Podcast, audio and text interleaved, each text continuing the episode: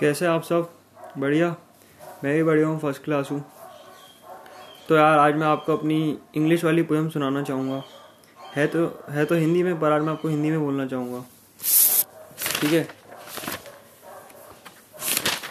Your young mind puzzle just to get perfect hustle but the career is not like a breed of dog नसल so you can travel, but still you have to hustle.